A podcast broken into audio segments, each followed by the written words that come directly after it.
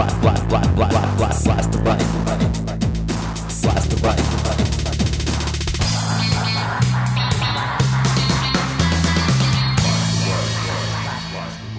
Greetings. This is podcast number 80 of Blast the Right. I'm Jack Clark from TheRationalRadical.com, www.therationalradical.com. Today, we're going to discuss yet another way the Bush administration is continuing to push its radical right agenda, even without control of Congress. In this case, it's the emasculate the government, cut taxes on the wealthy agenda all accomplished by them through some until now hidden workings of the Internal Revenue Service. Oh, let's get right into it. I'll tell you up front that this isn't a page one headline type story, but it's a very useful story for understanding broadly used standard issue right wing tactics and for learning how to debunk and effectively counter right wing propaganda, all regarding issues even substantively unrelated to tax collection. My primary source is an article by David Cay Johnston in the New York Times. He does extraordinary reporting in the tax arena. Besides this and another New York Times article, my sources are the Boston Globe, QuoteWorld.org, CarpetbaggerReport.com, and the website of Senator Carl Levin. Every year, the IRS is supposed to audit a sampling of large corporations to determine whether they're following the law and paying all the taxes they legitimately owe. Corporations paying all the taxes they legitimately owe? What kind of nonsense is that? In a policy begun by the Bush administration in 2003, quote, Top officials at the Internal Revenue Service are pushing agents to prematurely close audits of big companies with agreements to have them pay only a fraction of the additional taxes that could be collected. close quote. This is according to dozens of IRS agents. Apparently, the IRS has adopted quite a strange approach to conducting investigations. Quote, Auditors said they were told to limit questioning only to those specific issues that the IRS and the companies had agreed in advance to examine. When other questionable deductions emerged in the course of the audit, additional taxes were ignored. Oh, I get it. The subject of the investigation has to agree to be investigated about something before the IRS will investigate that issue. When a new issue is discovered in the course of the audit, one that the subject of the investigation hasn't agreed to put on the agenda, you can't go there. Quote, one longtime auditor in New York said that, when ordered not to pursue an issue, you just write closed per case manager to cover yourself. Close quote. Closed per case manager, an innocuous bureaucratic phrase hiding horrendous wrongdoing that hurts all of us who do pay the taxes we legitimately owe. The inappropriateness of this IRS approach is perfectly mocked by Ron McGinley, an IRS economist who retired shortly after the new policy was put in effect in 2003. Referring to crime boss John Gotti, who was known as the Teflon Don, McGinley said, quote, the way they limit audits is like the FBI going to the Teflon Don and saying, We'd like to look around, so what are you willing to let us see? Exactly. If you're investigating loan sharking and you discover some dead bodies in the crime boss's backyard, just look the other way. Because it wasn't something you agreed with the crime boss that you could investigate. When a corporation commits tax fraud, not only should it pay all the taxes it owes, but a penalty on top of that. Here, not only is there no penalty, but only a fraction of the taxes owed are being paid. You may be wondering, how are IRS officials prettifying the premature closing of these investigations? They're taking an otherwise fine IRS policy whose goal it is to avoid delays in the auditing of corporations and applying it blindly. IRS agents, quote, said a policy intended to avoid delays in auditing corporations was being pushed so rigidly that it prevented them from pursuing numerous examples of questionable corporate tax deductions. Individual auditors in eight states interviewed over the last seven months told of case managers and higher supervisors ordering them to drop issues because it would prevent closing the audit by a predetermined date. Close quote. So the supposed overriding importance of meeting a date deadline is used to justify ignoring new areas of tax fraud discovered during the course of an audit. And what do you think's going to happen when companies know that there are unalterable time deadlines being imposed on IRS audit teams? Does the word stall come to mind? According to the auditors, some companies, quote, took advantage of the shortened time periods to delay turning over crucial documents until the end of the audit. Two auditors told of corporations that when asked for a specific document, produce thousands of pages of ill organized material in an apparent effort to waste their time and limit the issues that would be fully examined. Both auditors said they complained to supervisors, but to no avail. Very nice, very nice. Is the picture becoming crystal clear? These terrible pre agreements about what can be investigated even extend into the area of one of the most nefarious corporate tax practices sheltering profits in offshore tax havens.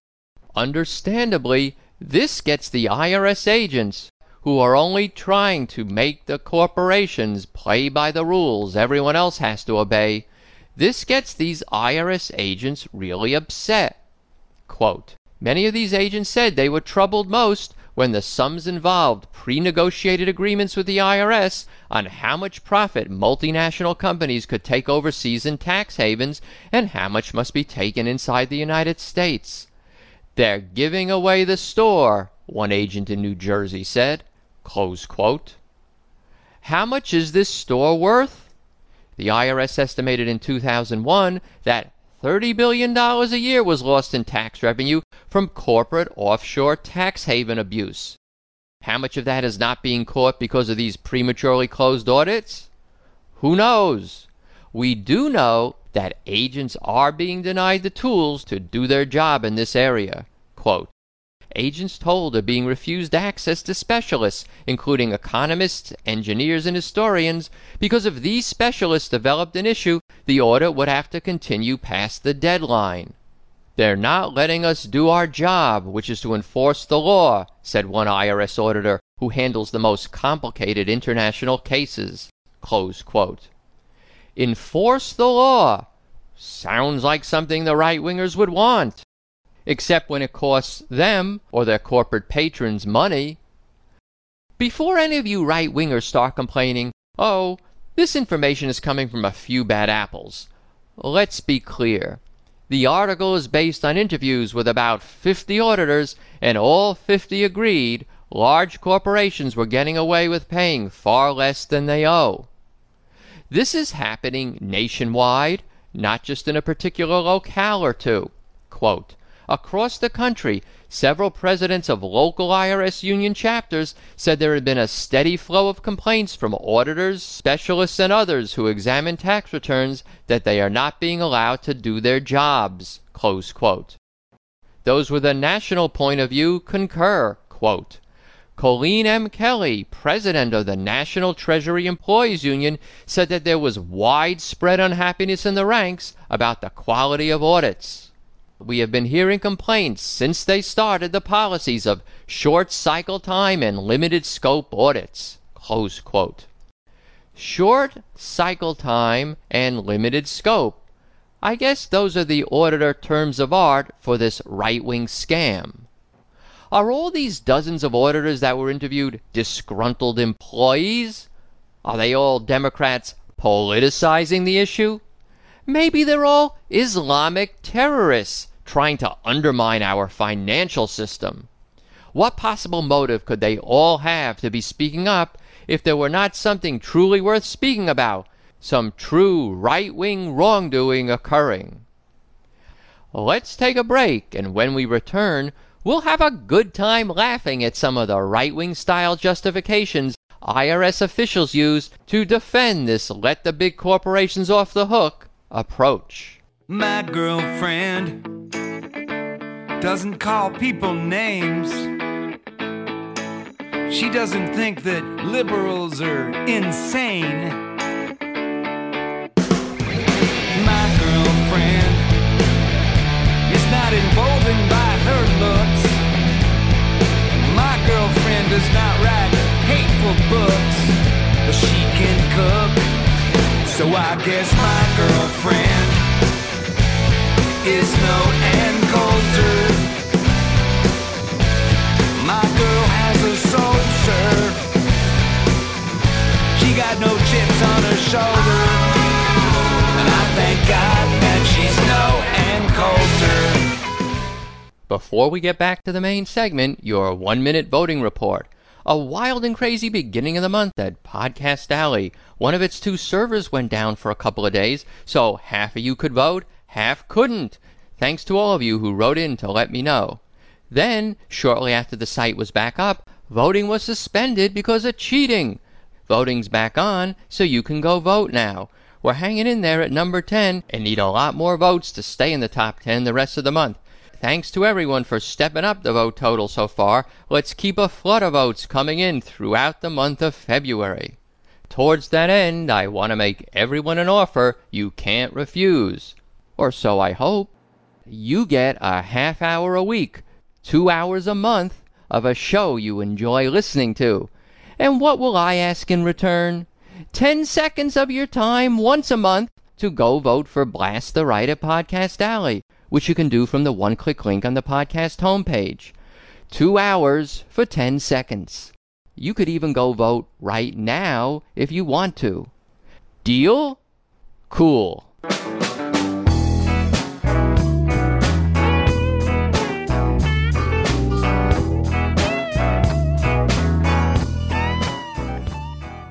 Continuing on, we have here a primer a veritable treasure trove of right wing tactics used to sabotage good government and allow corporate wrongdoing to prosper and grow. We'll identify and analyze these tactics and debunk any accompanying propaganda. You can then mentally file the information for retrieval the next time you encounter this type of right wing behavior. The first tactic we've touched on earlier take a policy with a good goal, but twist that policy to accomplish a bad goal. The policy with a good goal is to avoid delays in corporate audits. Fine. We don't want things dragging on so long that the money owed never gets paid. But then IRS auditors are forbidden from pursuing new wrongdoing that turns up because it would push the audit over the projected completion date. Frank Heffler is president of the Manhattan Union Local. Manhattan, not surprisingly, has the most IRS corporate tax auditors in the country. Heffler said, quote, Agents in the large and mid-sized business division complain to me constantly that what are supposed to be estimated dates to complete audits are hard deadlines. Close quote. As is often the case with these right-wing scams, the official written policy covers their butt. Quote, Kay Rogers, the union president in Orange County, California, said that official IRS policy calls upon auditors to do the right thing and pursue an audit beyond the deadline if the issues warrant it. So why doesn't that happen? Why are projected dates being turned into audit killing absolute time limits? Because of a perverse policy that rewards speed, not improved results for an audit. According to Ms. Rogers, powerful incentives have been created for supervisors to sweep things under the rug as long as audits get closed within the allowed time period. Supervisors actually receive, quote, cash bonuses, promotions, and other benefits, close quote, when their audits are closed within a specified time period. These goodies aren't rewarded based on what you think they should be, how high quality the audits are, or how much money is collected. No, as Ms. Rogers aptly observed, quote, when a person is rewarded monetarily for keeping to the cycle time, quote, they'll make damn sure the audits close in time for them to get their rewards. As you see, IRS officials have created a system that to any rational person observing it would clearly lead to audits being cut off before they should be. I wonder if in other federal agencies under the Bush administration powerful incentives are also being created to prematurely close investigations and let wrongdoers off lightly. So, after creating incentives for perverse, anti public good behavior, what does the right wing do next? It does its best to make sure such wrongdoing never sees the light of day. It creates an atmosphere of fear and helplessness to discourage whistleblowing. The New York Times found that with just two exceptions, quote, working agents would talk about the issue only on condition that they not be identified because they feared being fired, close quote. Okay, you don't want to be a public whistleblower, but what about complaining inside the agency? The rights got that covered as well. For one thing, potential internal whistleblowers know it would be useless. National Treasury Employees Union President Colleen Kelley, quote, said any agent who went up the chain of command would have the complaint rejected out of hand. The agents are told that this is the scope of the order and this is the time you have to deliver. Their professional judgment is being ignored. Close quote. Worse than that, they would jeopardize their careers by doing so. One auditor, quote, was asked why she did not file an official memo indicating that she disagreed and that she believed it was premature or improper to close the audit. Why would I do that? the auditor replied. So my manager will give me a bad performance review? Others gave similar explanations. If, despite the right's best efforts, some whistleblowing does become public, the right has its further game plan down pat. It starts with outright denial. Quote, in an interview yesterday, Debbie Nolan, the IRS executive in charge of auditing large and medium sized businesses, denied that audits were being closed over the objections of agents who had evidence that significant additional taxes were owed. Ms. Nolan said she had not heard any such complaints from auditors. In the face of dozens of agents claiming the contrary, Ms. Nolan just says, Not so. I haven't heard anything about this. I don't know if she has and is lying or really hasn't. If she hasn't, of course, that's because of the very atmosphere inside the agency discouraging any complaints about these practices. What's next in the right wing playbook beyond pure denial? Well, if some whistleblowing does become public, how about some trashing the messenger? Quote, IRS officials said the complaints were misguided.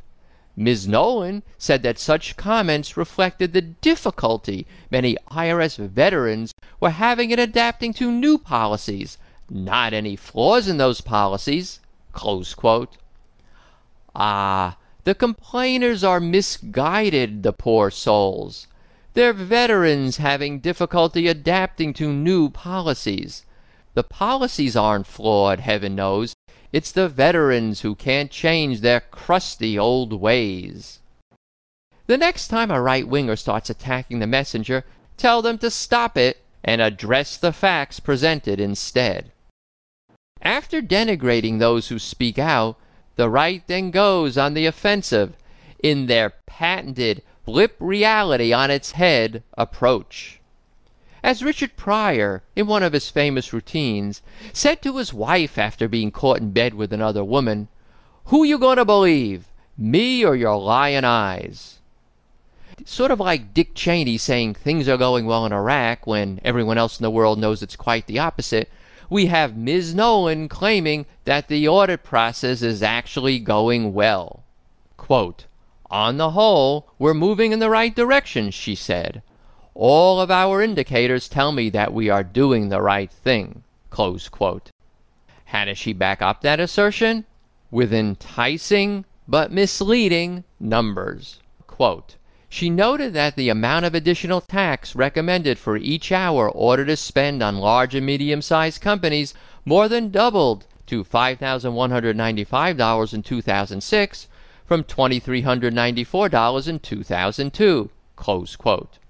These numbers are misleading because the increase didn't result from an improved auditing system.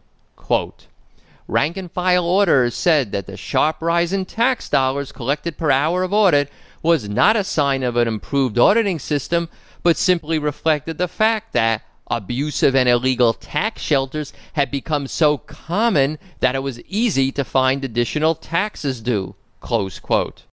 Besides there being more low hanging fruit, quote, James Lynch, who retired 18 months ago after two decades auditing large corporations in the San Diego area, said that, of course, dollars per hour are up because they put in smaller teams and you just grab what you can and get out. Close quote. Easier pickings and smaller teams, the dollar per hour rate goes up, irrelevant to whether taxes due are being ignored. Ms. Nolan also makes a blanket reality is not reality claim. She says that, quote, internal reviews of corporate tax audits showed that their quality had improved, close quote. The rebuttal to this improved quality assertion? Quote, Mr. Johnson and some of the agents said that IRS management reports indicate that the quality of audits was improving only because the agency did not accurately record these actions. One longtime auditor in New York said that when ordered not to pursue an issue, you just write close per case manager to cover yourself. Close quote. False records show improved quality. Impressive! Impressive. But you know what? Even if the quality had improved by some measure, and even if the dollars collected per audit hour were up because of some modified procedures, those would still not be a relevant defense to the incomplete audit charge. Because even if things are better in some respects, they're not as good as they need to be overall to protect the public. It's just like when right wingers in Congress raised the amount of oxygen that miners had to be provided from one to two hours. Terrific! They doubled it. Give them a hand. Only thing is, a neutral body studying the issue had determined that 48 hours was required since trapped miners are usually not reached by rescuers for a day or two. Improvement, yes, but not enough to provide adequate protection. Likewise, even if audit procedures have improved in certain respects, an assertion disputed as noted by IRS employees, even if this claim of the IRS official is accepted as true, it's irrelevant. The audits are still terribly deficient in another way, and the public interest is not being adequately protected overall. These are then the right wing tactics being used to create, defend, and justify the IRS get out of jail free card approach to corporate tax audits. Let's now make explicit how this serves the overall right wing anti government, anti tax agenda. Anything the right can do to eviscerate, emasculate, to destroy those parts of the government that serve the average citizen, that protect the majority of Americans from abuse, they will do. The IRS is being so weakened by an exodus of experienced auditors. Quote, Across the country, several presidents of local IRS union chapters said some of the most highly trained and respected auditors had quit or planned to leave the moment they were eligible to retire. According to Melanie Fox, one of only two currently working auditors who was brave enough to allow herself to be quoted by name, quote, a large number of the most experienced corporate auditors plan to retire as quickly as they can because they feel their efforts are not respected. A lot of audit experience is about to walk out the door, Ms. Fox said, and then what will happen? Close quote. What will happen is the right wing foxes in charge of the henhouse will be even less restrained in their evil doing. Just what the right wing wants experienced and effective protectors of the public trust to leave government. You may recall that we discussed many podcasts ago a similar result of right wing efforts in the Department of Justice, where because of Bush non enforcement of civil rights policies, quote, morale has plunged and experienced lawyers are leaving the division. Don't enforce civil rights laws, don't enforce tax laws on big corporations. Drive out those who do. Right wing mainstays. Finally, there's that right wing mainstay that's the biggest of all. Transfer wealth to the already wealthy at the expense of everyone else. As many of the auditors interviewed complained, the effect of the IRS's limited time, limited issue audit policy is to, quote, allow the Bush administration to achieve administratively a further easing of the corporate income tax burden far beyond what Congress had approved legislatively, close quote. Far beyond what they could even get the GOP controlled Congress to agree to in the last six years. Someone posting a comment at carpetbaggerreport.com summed it up nicely.